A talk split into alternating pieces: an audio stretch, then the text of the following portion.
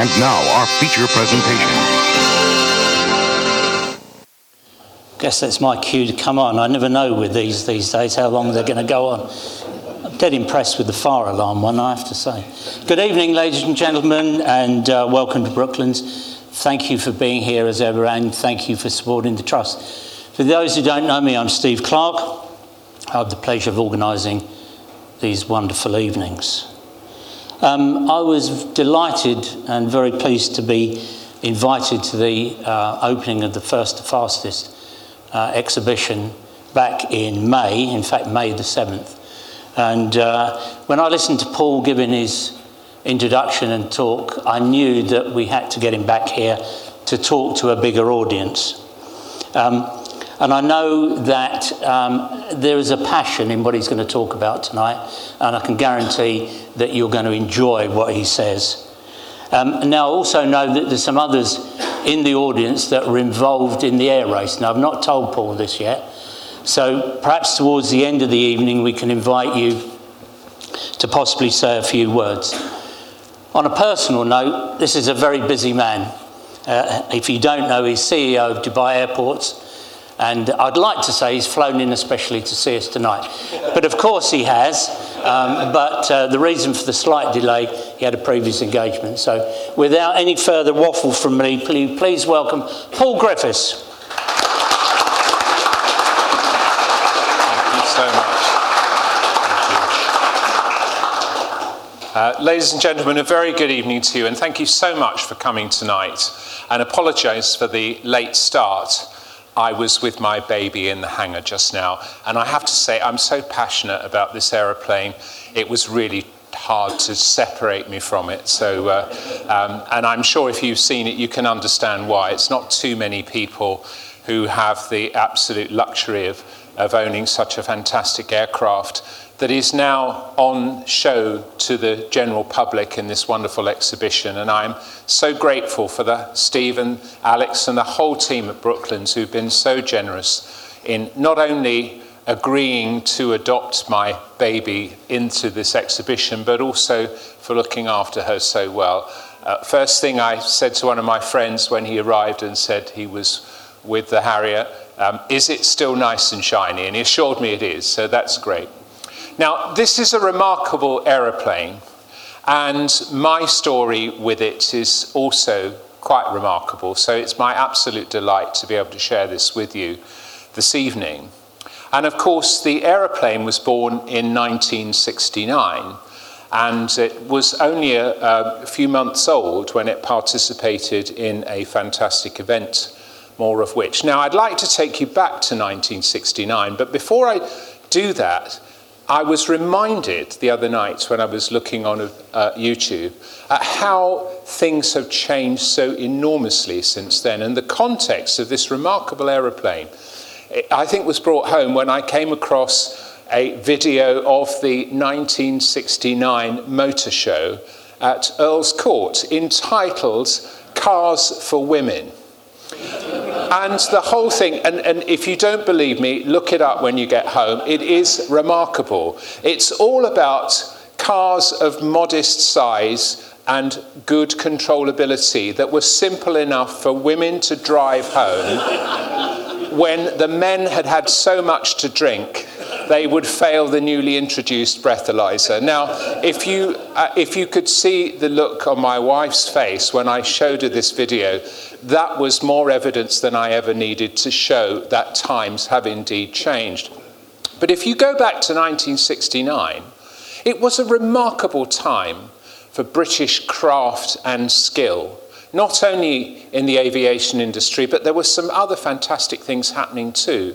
For example, in 1969, this amazing flagship was launched and actually undertook its maiden voyage to New York at the same time the Harrier flew, and obviously the QE2 took a little more time than the Harrier did to get there. But it was an amazing time. And of course, one can't forget, of course, also in 1969 was the first flight of another remarkable piece of aviation engineering. So, you know, I, I, I think the Harrier being born in 1969, there was probably never a better time for the showcase of British craft and ingenuity to be uh, touted around the world. And of course, the Harrier's participation in the air race was a sales drive. It was to take the Harrier to America to show the Americans how fantastic this vertical takeoff phenomenal aircraft was. And it undertook a successful tour and uh, actually was sold to the Marines. And uh, it's quite sad, isn't it, that the Americans are still operating our beloved Harrier in, in the guise of the AV-8B, and unfortunately, it's long since gone. Anyway, so also in 1969, that's me sitting next to my sister. Now, I'm not showing you this for any particular historic reason or to actually marvel at the fact we're all still alive, having eaten the food like that that we were fed. But I, am actually more focused on the table. The table is one of those things that I think was a phenomenon in most young boys' houses. And most Formica tables from the 60s, um, if you can find a perfect one now, it's quite um, unusual to do so because most of them suffered at this stuff polystyrene cement. Why this is not banned in our health and safety uh, conscious environment, I don't know, but it sure did take holes, uh, make holes in the Formica top. And of course, that was in the pursuit of making those wonderful things that I used to buy with my pocket money every single week. And that was those wonderful Airfix kits. And there's the Hawker P1127, which of course is only a few feet away from us now. That's in the 172 scale. And it, it made up into quite a, a simple but effective model. Very sadly, that isn't a model that was within the grasp of my creative skills at the time. It was being professionally built. And, and as I said before, uh, XP984, I believe, is, is uh, one of the uh, prototypes of P1127. Sadly, I think the first two or three were crashed. Um, with no casualties, but that, that one remains here uh, for everyone to see. Um, and my particular journey, of course, started with 172, then I think it went up to 124, and of course, a few years later, I graduated to a one to one scale. So uh, it clearly started at a very early age and continued from there. However, the, the, Harrier was the star of a remarkable event in 1969, and that was when the Daily Mail decided to put up the princely sum of £60,000, quite a fortune uh, in today's money, to stage an air race between London and New York and vice versa. And the idea was to set the fastest time between the two towers, the GPO Tower as it was called then, in London and the, post, uh, the, the uh, Empire State Building in New York. There are an amazing plethora of entries using all forms of different types of aviation civil aviation, private aircraft, um, VC 10, uh, Boeing 707 Aer Lingus via Shannon, uh, balloons, a Spitfire, and various light aircraft. And of course, the the uh, RAF and the Royal Navy entered the Harrier and the Phantom F4. And uh, it was quite a remarkable event. And here is the story of it. The GPO Tower, London, symbol of the up-and-coming 70s. And the Postmaster General, last of a long line, is there to inaugurate the great Daily Mail air race of 1969. There, to accept a commission from him, is the niece of the 1919 pioneer, art student Anne Alcock, 18. To take this across the Atlantic for me, and the head postmaster of New York will be awaiting you at the Empire State Building to take this to the Postmaster General of the United States of America. And so I'm asking you now officially to act as a communications link between the UK Postmaster General and the US PMG. Good luck, Anne, with your trip. All the competitors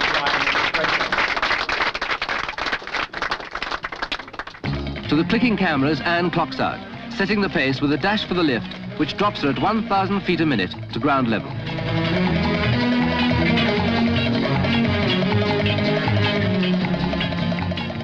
another quick sprint out into the street, through the waiting crowds and into the car, and off to the airport.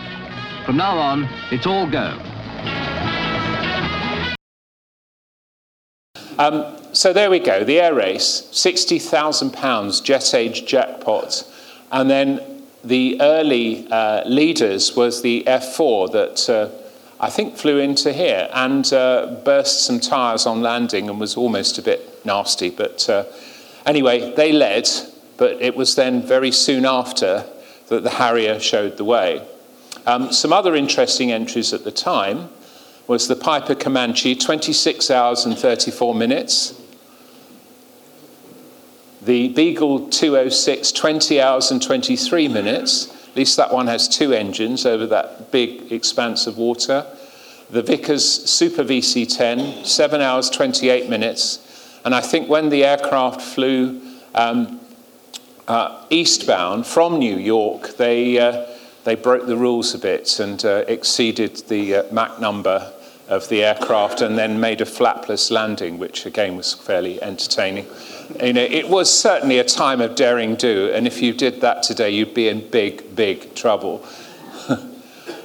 and of course, the iconic picture of my Harrier XV741 taking off from RAF St Pancras because the only way they could get a license was to actually license it as an RAF station for the day.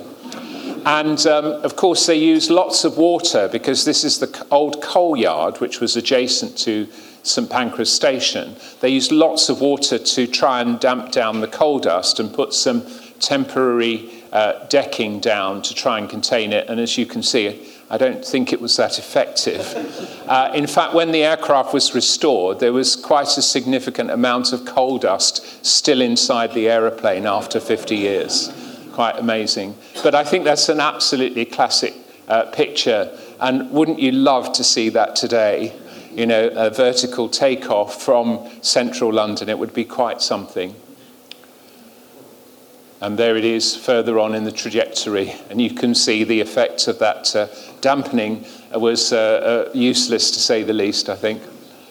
And there's the star of the show, Tom Lecky Thompson, who uh, remarkably came along to the uh, opening, and Tom, I think, could jump in the cockpit of my aeroplane and do the air race all over again. So sprightly, so alert, and so entertaining to, to talk to. And it was a joy to see the, the absolute expression of delight on his face when he was brought together with XV741 after 50 years. So he was the star of the particular show on the day.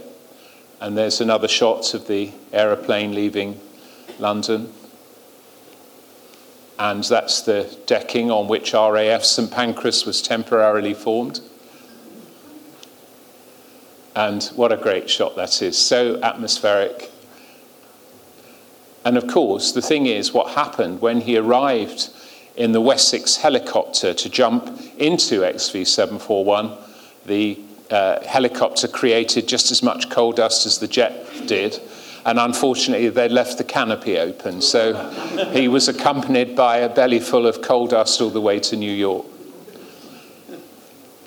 And there, another shot with the refueling probe and the uh, wing extensions. Now, the eagle eyed amongst you can spot that this isn't actually X ray Victor 741, this is X ray Victor 744 which was the sister ship that was entered into the Daily Mail air race coming um, from west to east. And that was by Squadron Leader Graham Williams, who piloted the aircraft. Um, fortunately, my aeroplane was a bit quicker because going east west at that time of year, things are, are, quicker. But um, both Harriers made it across the Atlantic, helped by uh, multiple refuelings from Victor tankers on the way. And uh, that air, that's the aircraft arriving uh, from the opposite direction in a similar configuration to my aeroplane.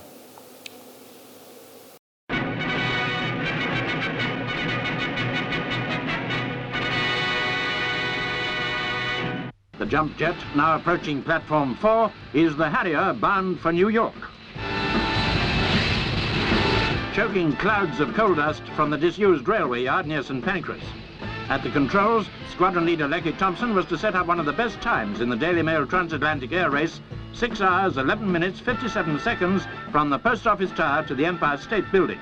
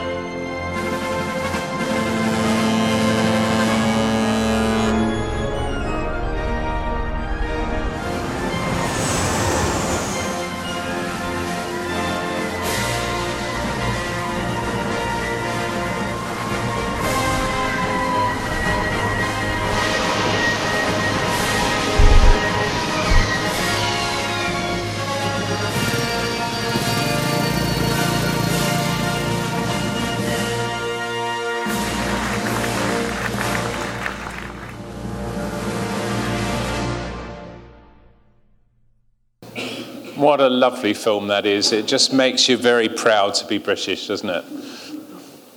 So, of course, the aircraft had to earn its keep after winning the transatlantic race, and it went into operational service at various locations, both here and uh, in Germany. It joined the operational uh, conversion unit at RAF Gütersloh in, in Germany for a while.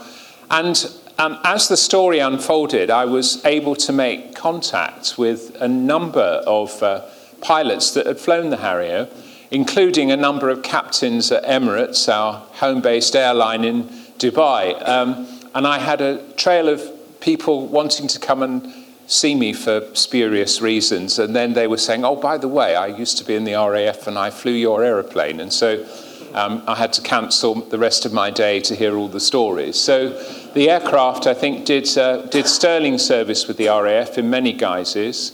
And um, I've got some shots of the aircraft in operational service at various locations.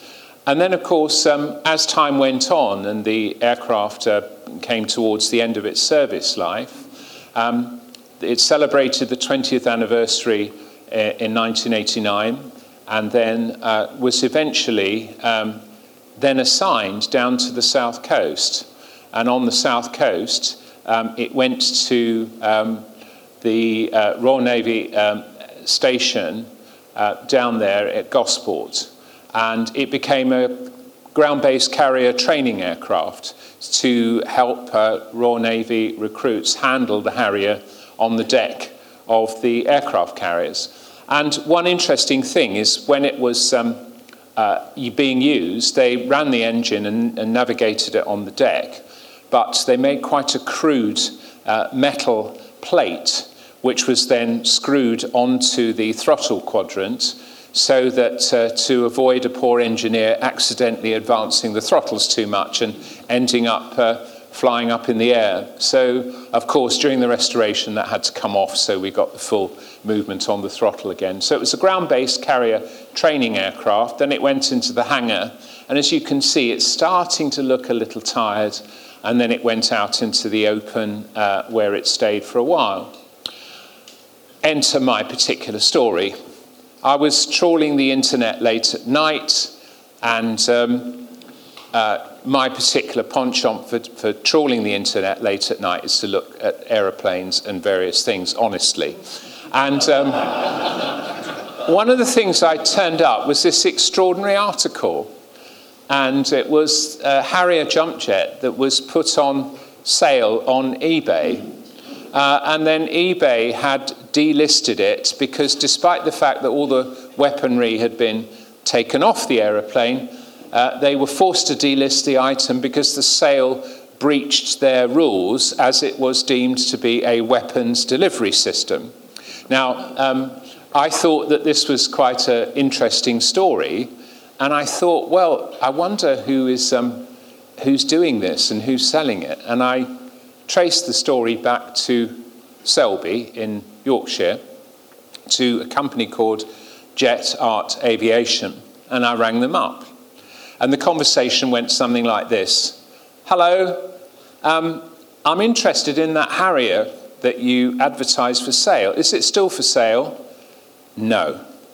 Um, have you sold it to someone else and do you think they might be interested in selling it? No. Are there any other Harriers that you think you might come across for sale? No. Are there any, is there any likelihood of any other Harrier coming up for sale? No. And of course, you could hear that the poor guy at the other end of the phone thought I was a bit of a crank caller, and he'd had probably 80 calls that morning. Anyway, I said, Look, um, uh, could I suggest that if you do find a Harrier for sale, I'd be really interested in talking to you about it because I, I mean, I loved the Harrier from the time I built my first Airfix kit. And um, he said, All right, um, don't call me, I'll call you. So I left my number and I didn't hear anything. So I rang him a couple of weeks later and I said, Any chance of a Harrier? Anything changed? No, no.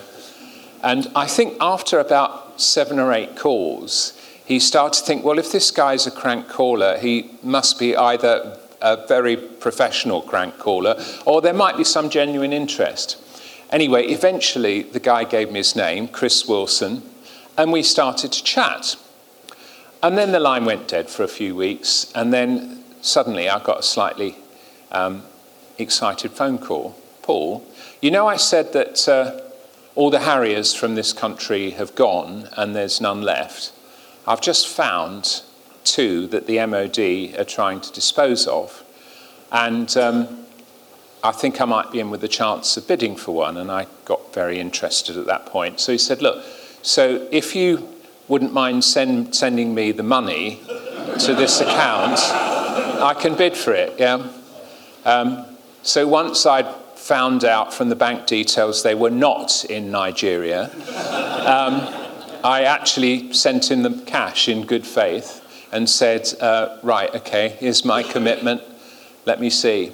Anyway, imagine my absolute delight when not long after that um, I was told that not only did it look like a Harrier was coming my way, he couldn't tell me about the aeroplane, but it was actually a very special Harrier. And um, when it was confirmed, despite intervention from a local MP who was trying to block the sale and all sorts of other politics that were going on, um, when it was confirmed that I had actually been successful in acquiring the aircraft, he then told me which aircraft it was, and the rest is history, as they say. So I'd not only acquired an old jet aeroplane, I'd actually acquired a piece of British aviation heritage and history. And that really made me feel I had a most incredible responsibility on my shoulders to look after this amazing aeroplane. And it was in quite a state. This is the pictures from the, at the time of the acquisition. You can see it looks very forlorn. The oleo on the, the nose gear has started to collapse. The, everything's looking a bit dour, isn't it? The, the paint is matte. The, the windshields are all um, uh, crazed. And actually, when we got the aeroplane back to North Yorkshire, we found that it had not, not one but 16 layers of paint on it because basically it had never been rubbed down. They just, when it needed painting, they just whacked another coat on it. And of course, what that must have done to the performance with all the extra weight might have been interesting. But anyway, um, when I got the photos, I just couldn't believe um, my luck that I'd acquired a Harrier. But then I suppose the most difficult conversation was yet to come. And um, that was um, I'd put the money down and bought a Harrier, and I had to somehow find the words to tell my wife. and, and as you can imagine, this was a particularly delicate subject to breach. And um, I, I am a, look, I'm, I'll be honest with you, I'm a complete coward. And I had to wait to the comfort and safety of having, having a load of friends round at a dinner party and with her at the opposite end of the table to actually let it slip that I'd acquired this jet aeroplane. And um, anyway, when she saw the aeroplane, fortunately, after the seven year restoration, I think even she said, actually, I know I gave you a hard time, but it's quite cool, isn't it? So, phew, thank goodness for that. So I had to have a few other people tasting my food for a few weeks until uh, we got over that particular thing. Anyway, so the aeroplane then uh, was put on a couple of lorries. Um, and then trundled up the A1 and the M1 to uh, its place in North Yorkshire. And um, the skill of the uh, lorry drivers to get the aeroplane there, because there was only six inches of clearance between the lowest motorway bridges and the top of the tail. So they did an absolutely sterling job in extracting the aeroplane.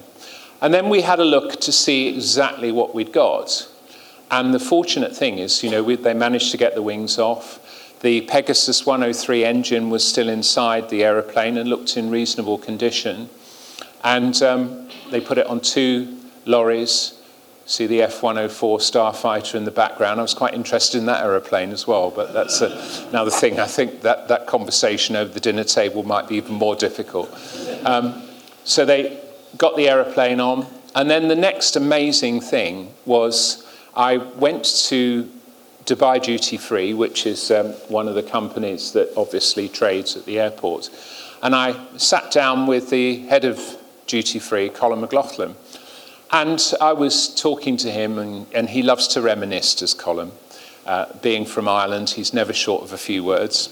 And um, he was telling me that he'd learned to fly, and he went up with someone um, who was in the Air Force at, uh, in Abu Dhabi, and he said, have you been taught by a military pilot? Because you, you do fly like a military pilot. And he said, Yes, yeah. He said, and he was telling me the story. And he said, um, This chap came out on secondment from the RAF and he was based out here and he gave a few flying lessons. And I was very fortunate to learn with this guy. Really bright and interesting chap called Tom Lecky Thompson. At that point, I spat my coffee out and uh, spilt it everywhere because I said, Is that Tom Lecky Thompson of Air Race Harrier fame because I have the aeroplane. Anyway, fortunately, he still had Tom's um, email address. Tom was living in France at the time, and I got in touch with him, got an email straight back, really excited sounding email, was really um, fantastic about, you know, I'd got the aeroplane and he was dying to see it again. Another coincidence happened.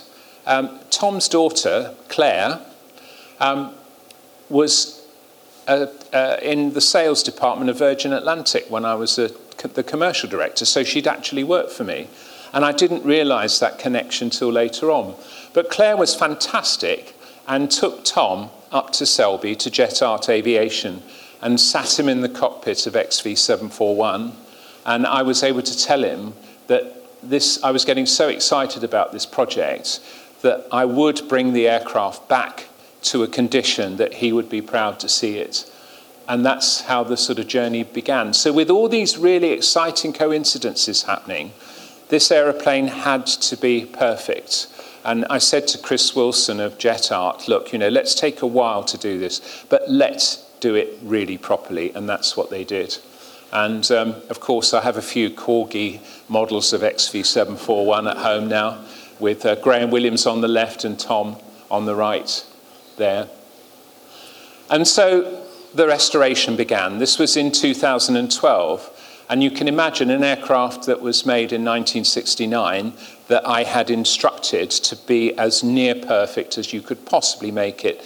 Needed an awful lot of hunting around for spare parts. So it came down to the absolute last nut and bolt. And we decided at the same time that not only did we want to make it perfect and strip it down, it had been converted to a GR3, and I wanted to convert it back to the GR1 specification and the paint job and everything that the aircraft had on it when it took part in the, in the air race in 1969. So all the undercarriage came off, and we got some new old stock parts. We managed to find uh, all sorts of different things that were either painstakingly repaired or substituted. We managed to get a GR1 nose cone on the left there, and extraordinarily, we managed the, to find a pair of unused uh, ferry extension tips for the wings. Now, they were hardly ever fitted to the Harrier because basically they were designed to give the Harrier extra range and they limited the combat performance of the aircraft, so they were only fitted under rare occasions. And Chris Wilson told me that was probably because they were an absolute pain to fit, and they never fitted the same aircraft. You know, put another pair on the, on the same aircraft, and they would fit differently. So we found those uh, from Hawker Siddeley Aviation in Brough, and all sorts of other parts uh, emerged. And as you can imagine, this was a very long, painstakingly, and don't tell my wife, quite expensive process. And so things like hoses were repaired because the, the, the idea was this is a fantastic historic aeroplane. And a lot of people are still asking me, will it ever fly again? Now, I think the thing is that because it's a historic aeroplane, I didn't really have the means or wanted to take the risk of making it uh, airworthy again. But the instruction was to leave absolutely everything in the aircraft and restore it as much as we can, so that if any future owner wanted to restore it to flight, they could do so.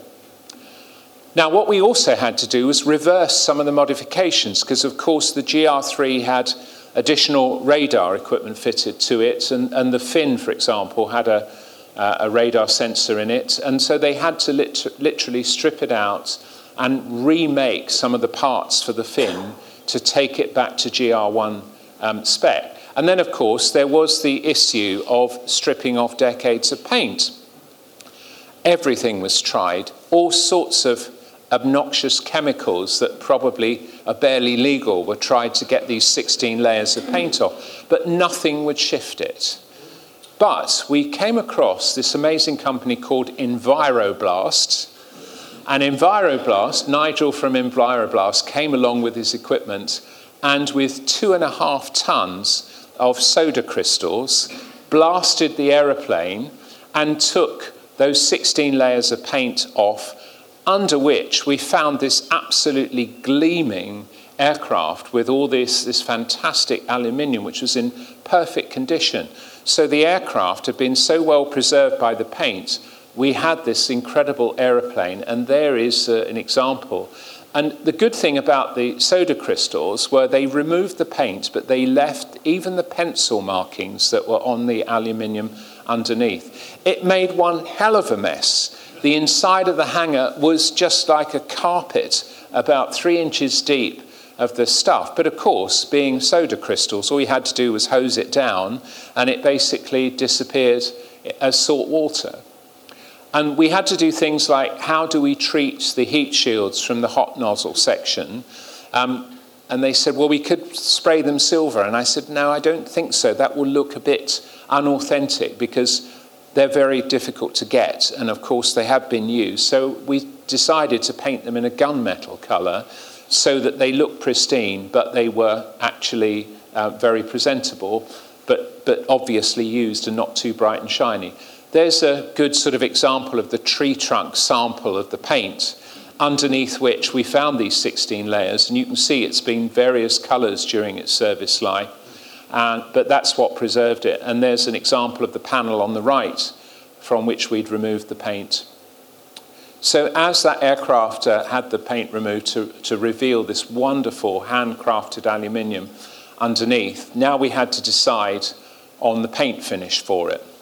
And I went up to Selby and I think only visited the aircraft twice during its restoration. But on my second visit, um, Chris showed me a Harrier in, uh, that he just had painted. And I walked around it and I looked at it, and he was saying, You know, we've done quite a good job here. And I looked at it and I thought, Do you know, I'm not quite sure this is good enough for XV741. This is a special aeroplane, it needs a very special finish. And um, I knew that at RAF Marham, there was a professional paint crew um, operated by Serco at the RAF facilities at the Tonka base there. And um, obviously, we use Serco a lot for different services at the airport. So I, I called the CEO, Rupert Soames, and I said, Rupert, um, can I ask you if you'd be interested in undertaking a rather different assignment for me? And um, Rupert, as you probably know, is related to Winston Churchill. And so he said, Wow, that's a terrific sounding uh, enterprise, young man. I'll, um, I'll see what I can do. Anyway, the Serco boys gave me a quote that I could afford. I did ask for installments because I needed them. Had to keep it under the domestic radar, which fortunately, unlike the radar on the, on the GR3, was very much active. And um, so they put it on the lorries once again. This Harrier's probably travelled more miles by road than every, any other Harrier. And they took it to RAF Marham, uh, to the paint shop there. Another remarkable journey with the aircraft and its bare metal finish. Now, I have to say that I, I don't know whether the story got back to Rupert Soames, the CEO, of the amount of work that the aircraft had to have done to it because I think they would have lost a massive amount of money. So if you see him, please don't tell him. Um, but fortunately, we were able to pay for part of the paint job with the nectar points we collected when we stopped at the BP. so the, the aircraft wound its way to Marham and eventually um, got into the paint shop. And the professionalism of the way those people painted my aeroplane was second to none. Fortunately, being ex RAF employees, this was a work of passion and it was love for the aeroplane that they, they showed. And the transformation of the aeroplane from bare metal to the pristine example that you see in the hangar outside is down to the work that they did. And it was incredible because, of course, the fin had to be remade and they had to prime everything and put everything back together. Then, of course, there was the small part of the stencils. How on earth do you remake on a GR1 Harrier that hasn't seen service for probably 30, 40 years, all of the particular stencils. Well, down at Tangmere, where X, XV744 is, there's a wonderful guy who painstakingly researched every single label and produced a stencil set for the aeroplane, which the guys at uh, RAF Marham then painstakingly applied. So you can see here, here's the GR1 nose cone. And we decided to take the aircraft back to its original RAF light grey um, finish underneath with the camouflage of the time, fit the ferry tip extensions, and of course all the refueling probe and everything to bring it back to exactly the specification that the aircraft was when it undertook the air race. The um, tanks were exactly the same spec as those used on a Hawker Hunter, so we found a couple of those and had those uh, painstakingly restored and sprayed. And the transformation of the aeroplane, when I got the pictures through when it was completed, you can imagine the delight when I saw what they'd done. It was just quite incredible. So here it is. The engine was left in the whole time, and then they painstakingly masked off all the panels and applied the initial primer. And this is the transformation as the aircraft uh, took layers and layers of paint. Now, I apologize to any of you that had a car accident and were having your car resprayed last summer and had to wait four months for it to be done. That was because all the clear coat in the UK ended up on this aeroplane. So, so the, the masking was done very painstakingly. And then as they applied the paint, um, something quite remarkable happened, and a lot of it had to be done by hand. They had to use airbrushes on the, the vents on the side of the engine, and then the work of actually applying the final coat um, was then undertaken, and it was just the most incredible transformation. I mean, look at that. And um, I, I wanted that gloss finish, which I think the aeroplane would have had early in its service career and, and it, I just think it looks fantastic. Then, of course, all the stenciling had to be done. all the signage has to be done, and a lot of research went into it.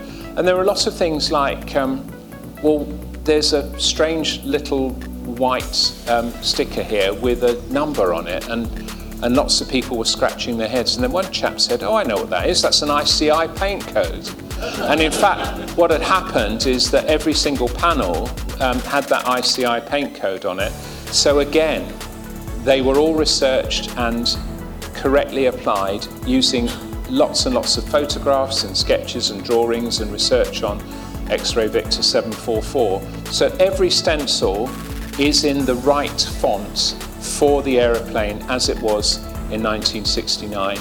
And you can imagine the time and sheer love and effort that went into creating the aircraft in the condition that you see it today.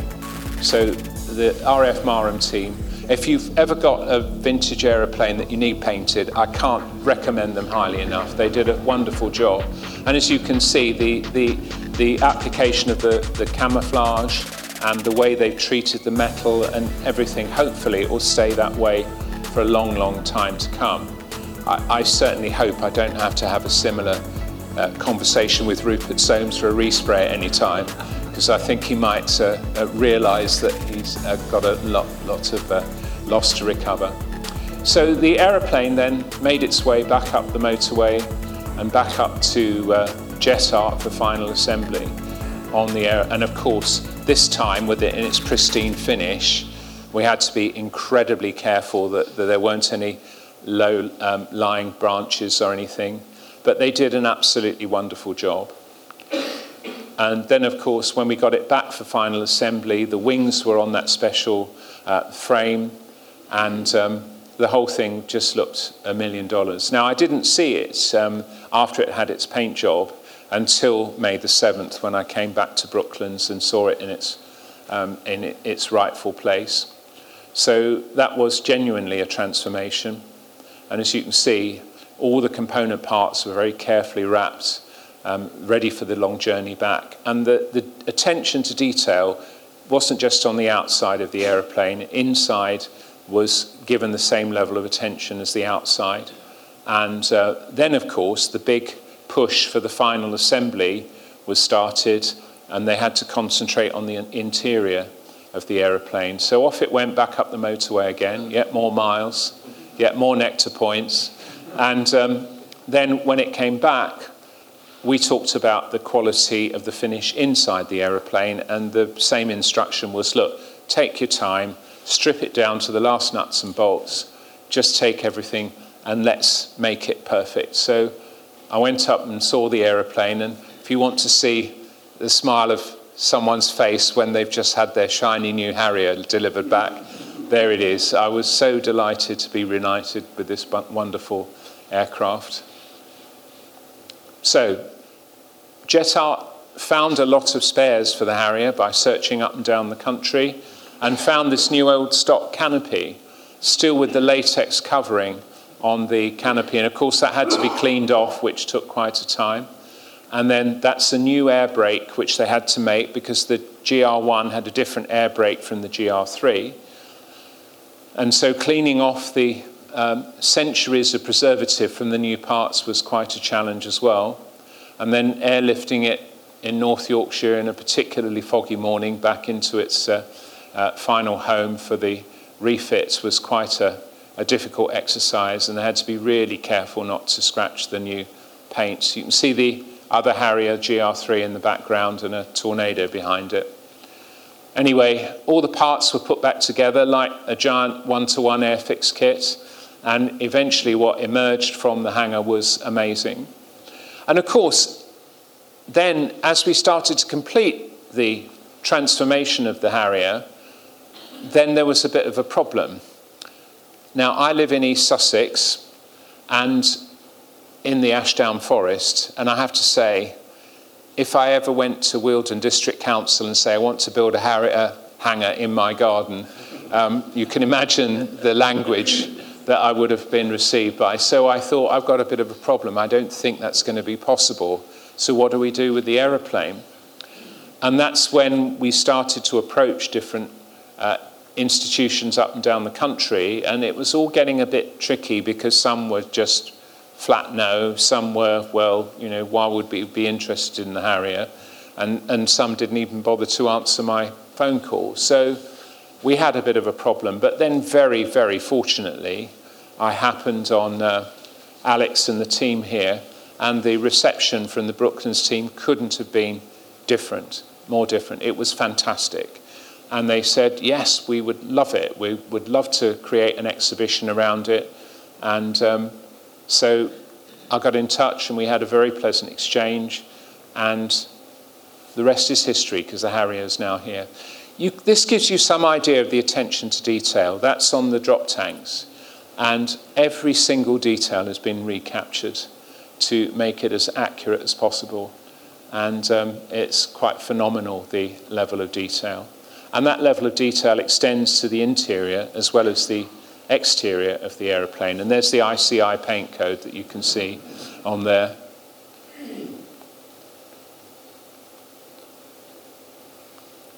So, the long preparation uh, began as we put the aeroplane together and then completed it internally as well. So, all the cockpit instruments came out, the ejection seat came out, Everything was stripped down to its bare component. Parts that couldn't be repaired or repl- uh, were replaced. We managed to get some new old stock parts like the um, flotation and survival gear, the harnesses, um, the ejection seat. It, it, the, um, and when we actually acquired the aeroplane, the ejection seat was strangely still live, which was a bit of a tricky thing. I'm glad they spotted that before I sat in it for the first time. Uh, and, and my wife didn't know about it as well. So, and there's the fuel probe having been uh, painted and packed up. And then we had to start the, the process of um, assembling it. And that was probably took just as long as the preparation up to that point. The rear um, cone of the uh, GR1 is radically different from the uh, radar uh, cone of the GR3. And what, had, what happened is they had to take a mold of a GR1 that they found uh, somewhere, and then they went along to a man who has an English wheel. And I don't know what it is, everyone that has an English wheel only has three fingers on each hand. and um, someone who usually makes motorcycle um, petrol tanks actually made that wonderful and completely accurate um, GR1 nose cone. It looks absolutely fantastic. And the light in the back uh, came from a Hawk, which is exactly the same specification. All the cockpit instruments came out, the radar came out, um, all of the navigation uh, kit, all the gauges, the dials, and everything was then taken down to bare metal, including the ejection seat. And then gradually. The, uh, the telltale on the front, that was 3D printed to create a new one. And then the panels were, were stripped right down and then taken back to bare metal and repainted. So if you are lucky enough to get up and see the cockpit, you can see what a fantastic job the team did to restore that to pristine condition. There's the jet blast shields. The, uh, you can see all the painstaking stencils. That's the um, hot nozzle. They're impossible to find because obviously they were a much used spare. And we um, had to get some new old stock components as well for the undercarriage. One of the biggest things that was a big problem was finding tyres for the aircraft. Um, I almost had to ask Dunlop to go into their stores to find the original moulds, and it was going to cost, I think, four or five thousand pounds to get a couple of sets of um, tyres made but fortunately, we didn't have to go to that uh, uh, extent. Uh, and Chris Wilson found some tyres in the US, which were promptly shipped back.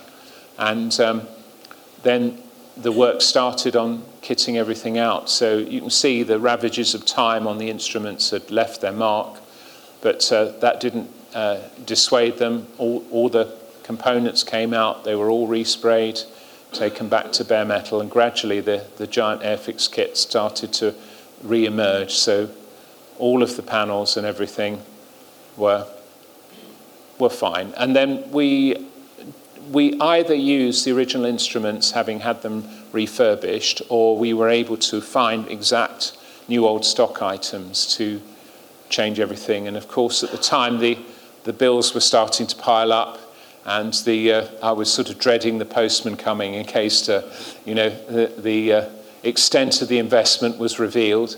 And um, there's some of the uh, new parts that we were able to find, the flotation devices, which were new old stock, and harnesses. A lot of stuff is just sitting around on shelves because, of course, when the Harrier went out of service, a lot of the spares went to the US, but uh, a lot of them actually are still sitting around. So we were very, very fortunate to find a lot of the spare parts everywhere. And then gradually, um, when the aircraft came back together, then the aircraft had to be brought down to Brooklands. And so I was particularly nervous at this point because the more the aircraft had progressed, the more delicate it had become, the more uh, pristine the finish was, and the more um, impact any pot- potential problems would have had. So, yet again, the Harrier was put on a lorry, two lorries in fact, and brought down the motorway to end up here. And the, again, fantastic job of uh, transporting it incredibly carefully and then inching it into place into its new resting place. So um, there's some wonderful shots. And then, of course, when it arrived here, that was when the excitement really started, and we, we got a lot of press interest in it, and people were asking things. And then, when it ended up in the hangar, we got a professional photographer in to take some pictures. And um, I, I just think the aeroplane is just looking so beautiful. And I'm so grateful for the staff here who clearly are as passionate about the aeroplane as I am.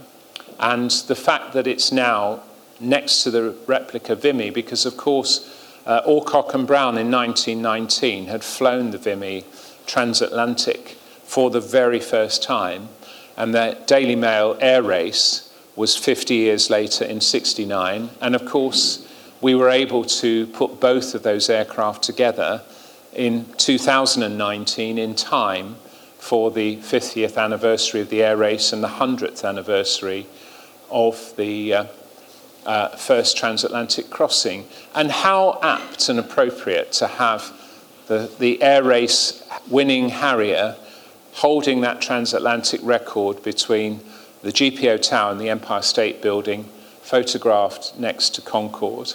And um, I, I, people coming to my office, I think, uh, unfortunately, productivity at Dubai airports has dropped enormously because people spend ages talking about the aeroplane and they see the pictures on the wall, and um, it's just a, a, wonderful thing. So when I came and saw it for the very first time in its uh, position at the um, exhibition, it was just a wonderful feeling. So, a lot of people have asked, you know, are you going to fly it again? Probably not, but everything's there. So, if some future caretaker of this wonderful aeroplane um, wants to put it back into flying condition, that's possible. Um, and also, um, it's here, it's initially on two years. I really rather hope that Brooklands will love it, the public will love it, and I will love it being here because I think it's absolutely right that this wonderful example of a time when Britain had the best aviation industry in the world, it's absolutely right that this aeroplane ought to be here and loved and enjoyed by people like yourselves, by the public that come and see it. And I'm hoping that this will be, if not a long term permanent display, it may well, hopefully, be a bequest to the nation at some stage. And, you know, when you get to my age and beyond, I'm sure you start thinking about the legacy you may want to leave. And the fact that I've managed to have the good uh, support and fortune of bringing this aeroplane back to life for people to enjoy and be reminded of this wonderful time for aviation craft and skill, then that's, that's a great feeling, I have to say. And um, the way it's been looked after here and what it looks like in that exhibition, as I hope you've seen. And if you haven't, then please make sure that you go out and have a look before, before you leave tonight. It looks absolutely amazing. So, um, what I'd like to do is leave the last word not to me, but to that pilot, uh, Tom Lecky Thompson, who uh, was so enthusiastic about seeing his baby as I was uh, when he came in May. And um, I think it really sums up his words were, were just absolutely apposite for the occasion. What do you think, So- Tom? There's so many The photographs of it looking said it all. Look at that engine. Is that how you remember it? Yes. 50 years ago? Yes.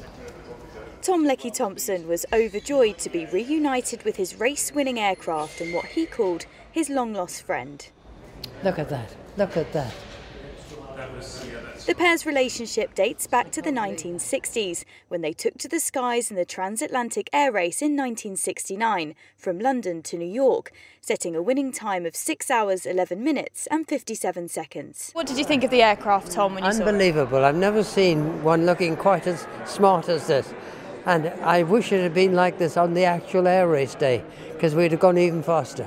Quite honestly, it was so lovely to fly and it, it stood us in such good stead that when we then showed it off after the race, um, it was lovely. It was a privilege actually to be part of the team.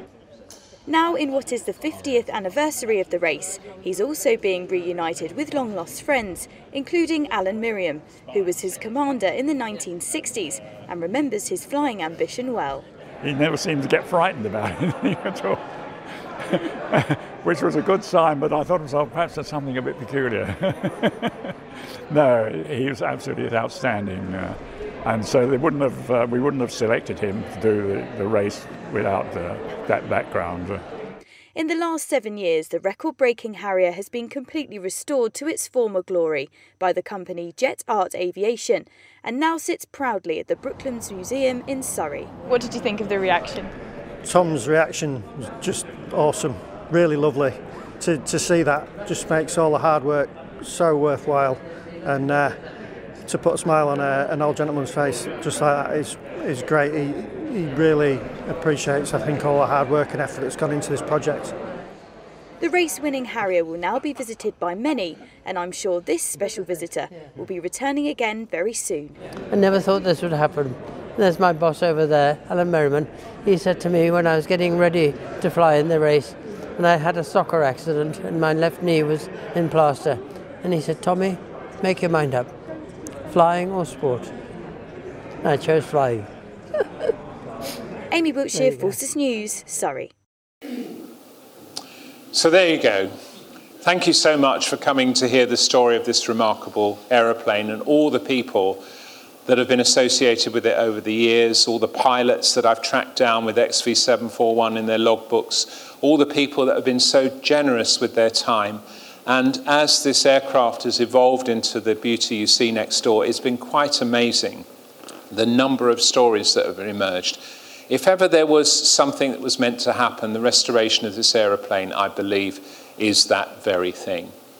Now, I think if you've got any questions, I'd be very happy to take them for a while. I could talk about this aeroplane all night. So, uh, thank you very much indeed for your time.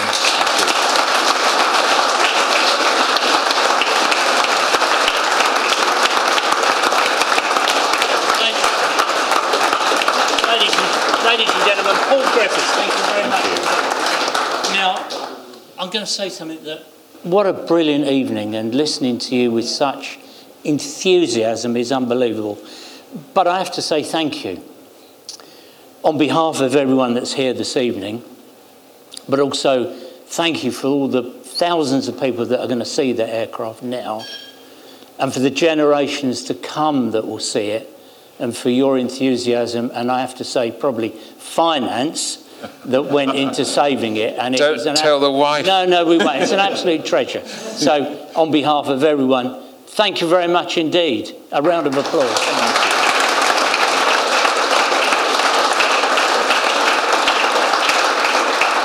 Now, now, as I said in my mumbled introduction, we do have a couple of people that are involved in the air race, and the one gentleman is sitting right in front of me, who happened to be a valiant Victor. Sorry, I'm going to get in trouble.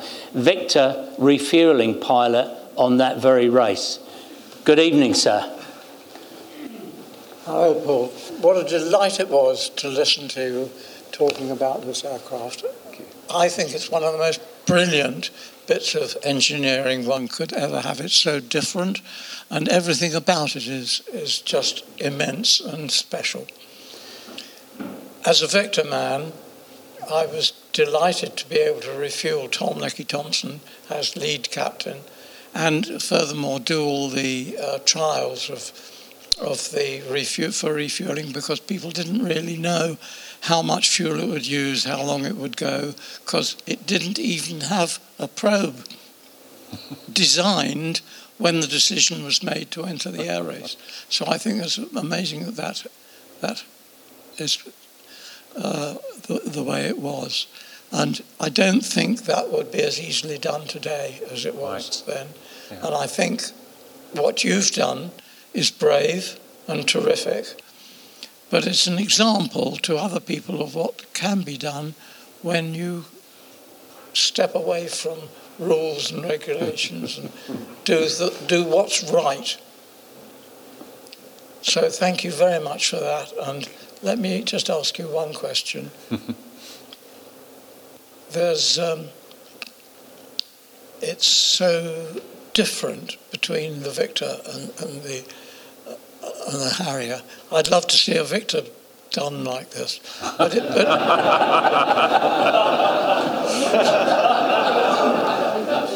But there are a few differences between the Victor and the Harrier. Uh, some Four of them quite surprising. we could probably talk for quite a long time about. We may have to back you, have you back for another talk. There you go. what can and can, cannot be done so well, but things surprised me about the Harrier are um, all the way across the Atlantic. I had two navigators and heaven knows how much navigation equipment. Mm. The Harrier, one pilot only, with a far, far better navigation system mm-hmm. that could tell within half a mile across the Atlantic. So the only the only other thing that, that I'd like to say is that the Victor was so good that if it was done the same way as you've done the Harrier, I'd love to see you do that there would be a few snags. You could compare, compare sort of runway requirements mm. uh, and things like that. What would you see as the big difference about the Harrier that's so different? Well, the, the Victor, I mean, as we know, I think there was an accidental flying example, wasn't there, not so long ago, um, which is, I mean, I think it's an amazing aeroplane. All the V bombers were just incredible. And, you know, we know XH558, the Vulcan, what, what a fantastic uh, thing to get that back in the air. Sadly, now that's uh, no longer flying.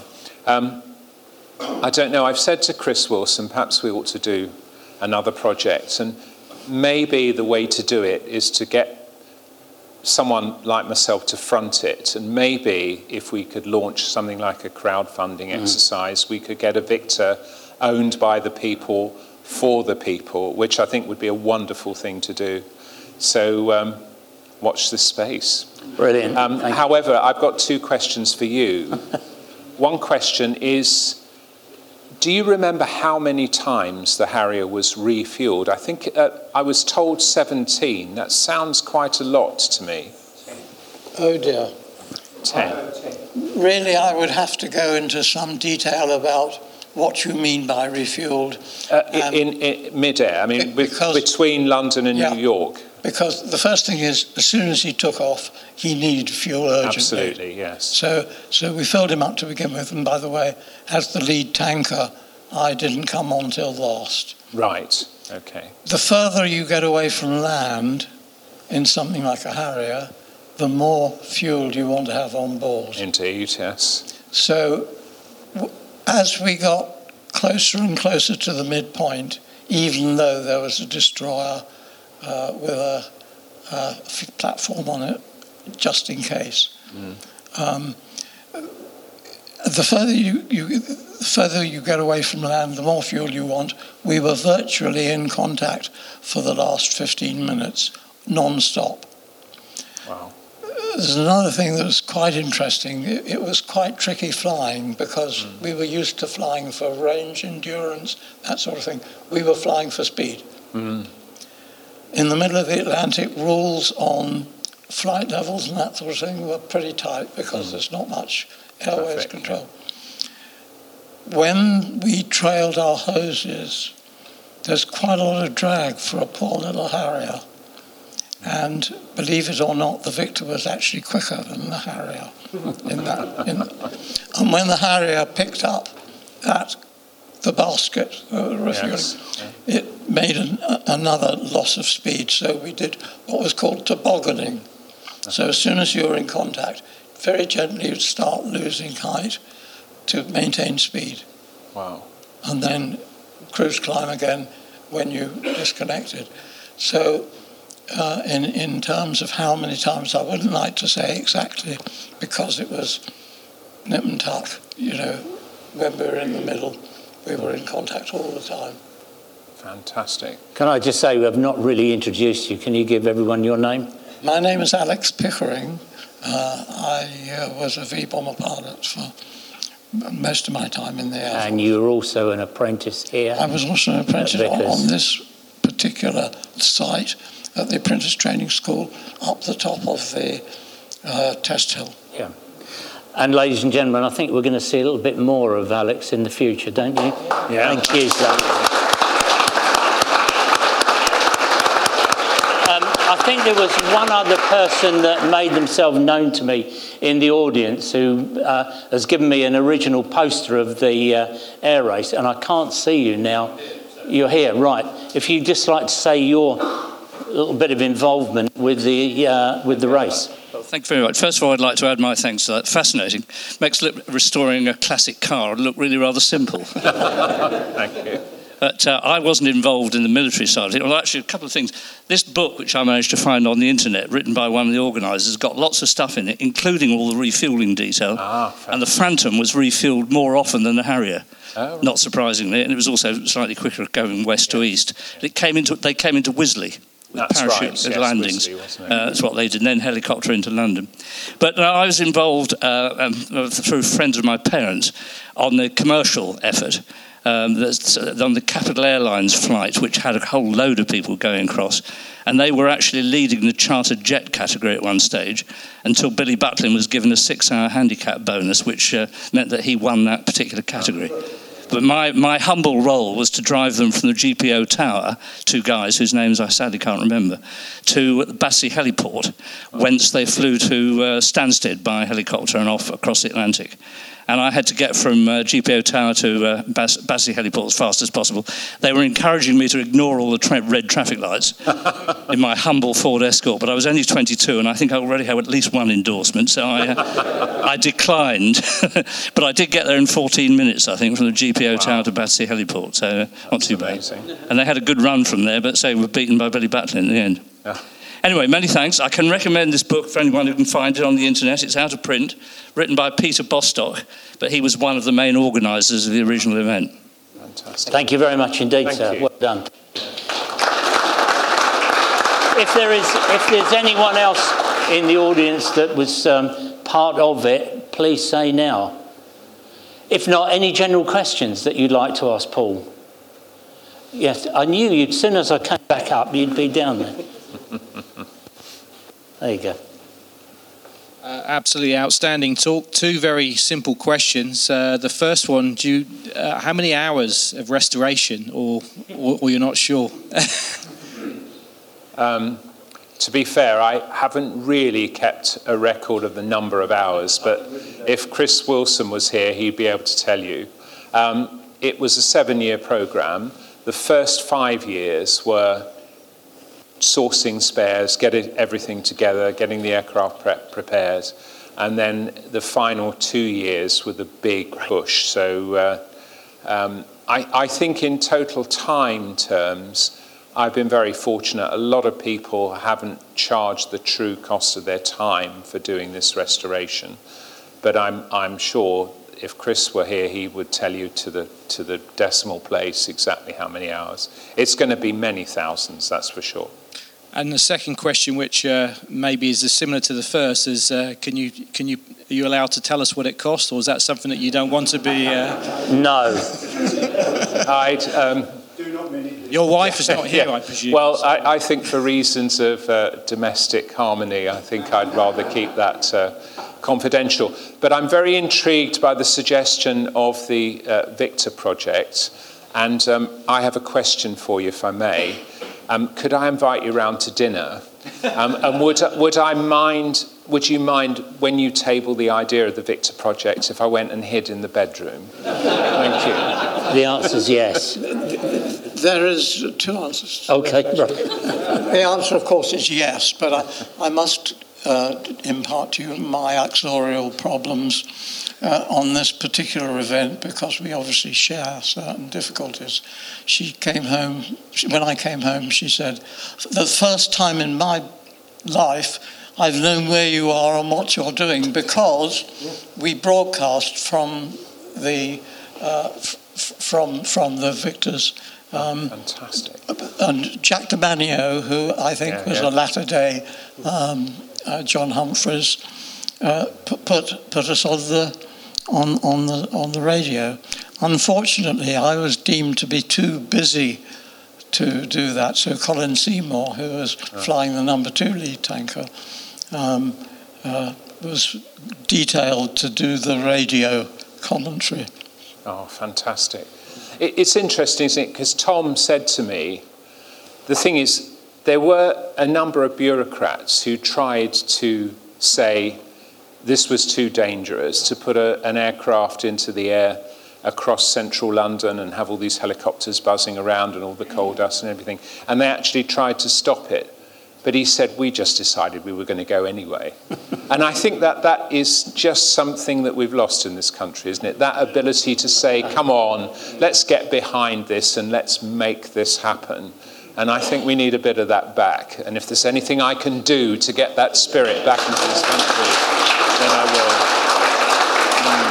Another, another question, yes, sir.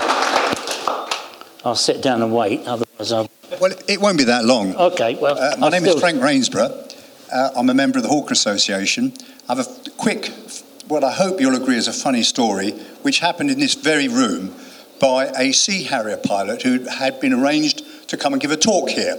Now, this is uh, Commander Ade Orchard, who's been promoted to captain. I've lost track of where he is at the moment, but he stood there more or less where you are on the other side of the room. And I also add that his wife lives locally and with her, her young son was a regular visitor to this museum. And she had visited the G-VTOL two seater in the back room there. And she had been told by uh, an explainer, that's the word they use for these volunteers, that Harrier pilots um, had to be restricted to five foot ten, or at a stretch, five foot eleven. Now, Ade Orchard is six foot three. and so uh, she heard that story, and that evening when he came in from work, she said to him, What have you been telling me all these years? I've been told that you, you must be much too tall for it. But of course, the secret of it is it's not the height, it's the distance between the knee and the pelvis. That is the. Uh, so I also ought to add that the explain. Oh, Ade Orchard said, "Are there any explainers in the room tonight? Because if there are, I apologise for giving this story. Thank you. Thank, you. very much. And incidentally, the hangar is going to be open, we understand. So on your way out, if you want to wander around and look at this magnificent aircraft, it'll be there for a little while. Um, any other questions?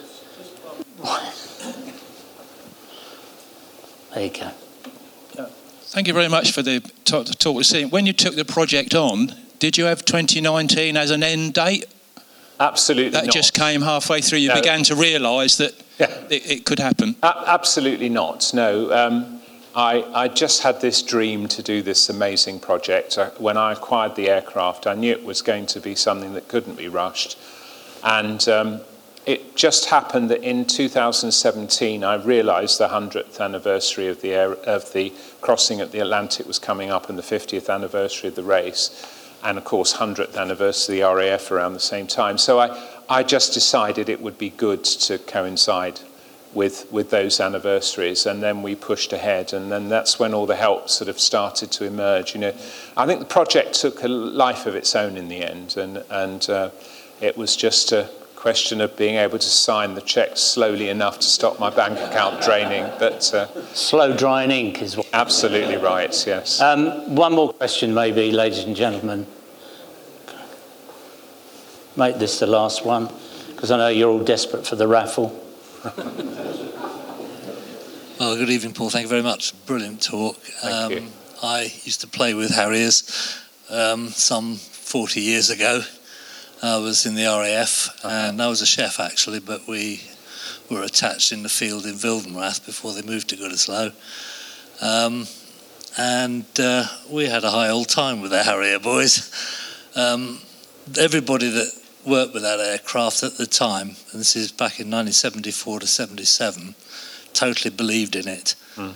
And it proved itself eight years later or so in, absolutely. in the South Atlantic. Yeah, absolutely. And I actually played with them down there in South Atlantic as well for a little while. Mm-hmm. But um, one of my, my, my little question is if the engine's in that good nick, is there any likelihood of you, if you're running it and burning the paint off the hot of the aircraft? um, I originally discussed whether the work could be done on the Pegasus engine. The sad thing is that as with a lot of aircraft of this particular vintage, when you acquire them, I think, I don't know if it's a legal requirement, but you don't get the records with the aeroplane. So I've no idea what the actual state of the engine is. And without taking it out, stripping it down, and spending a huge amount of money on it, that's a bit tricky. And discussing it with Chris Wilson, I said, well, look, at least it would be fantastic to ground run it and at that time, I was thinking of having it at my house in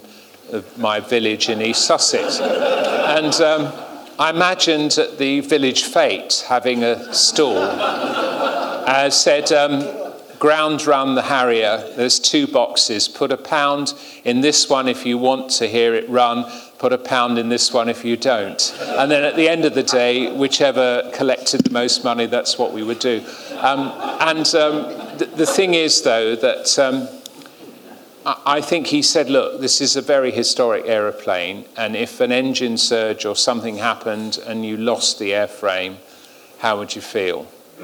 And so, really, that's why I've decided that we'll keep it in its pristine condition. Now, he does have another Harrier that is capable of being ground run, and I have actually heard it. I mean, if you look on YouTube, um, he has ground run that aeroplane. So I, I, think maybe what we ought to do is set up some very uh, powerful speakers inside the engine bay and then have a switch inside the uh, uh, cockpit that you can press and create the illusion of uh, the ground run. So I think under my tenure, I, have reconciled myself to the fact that probably the engine won't run, but you know, who knows? You never quite know what the future may hold. And um, how crazy my ideas might get. So watch this space. Ladies and gentlemen, Paul Griffiths.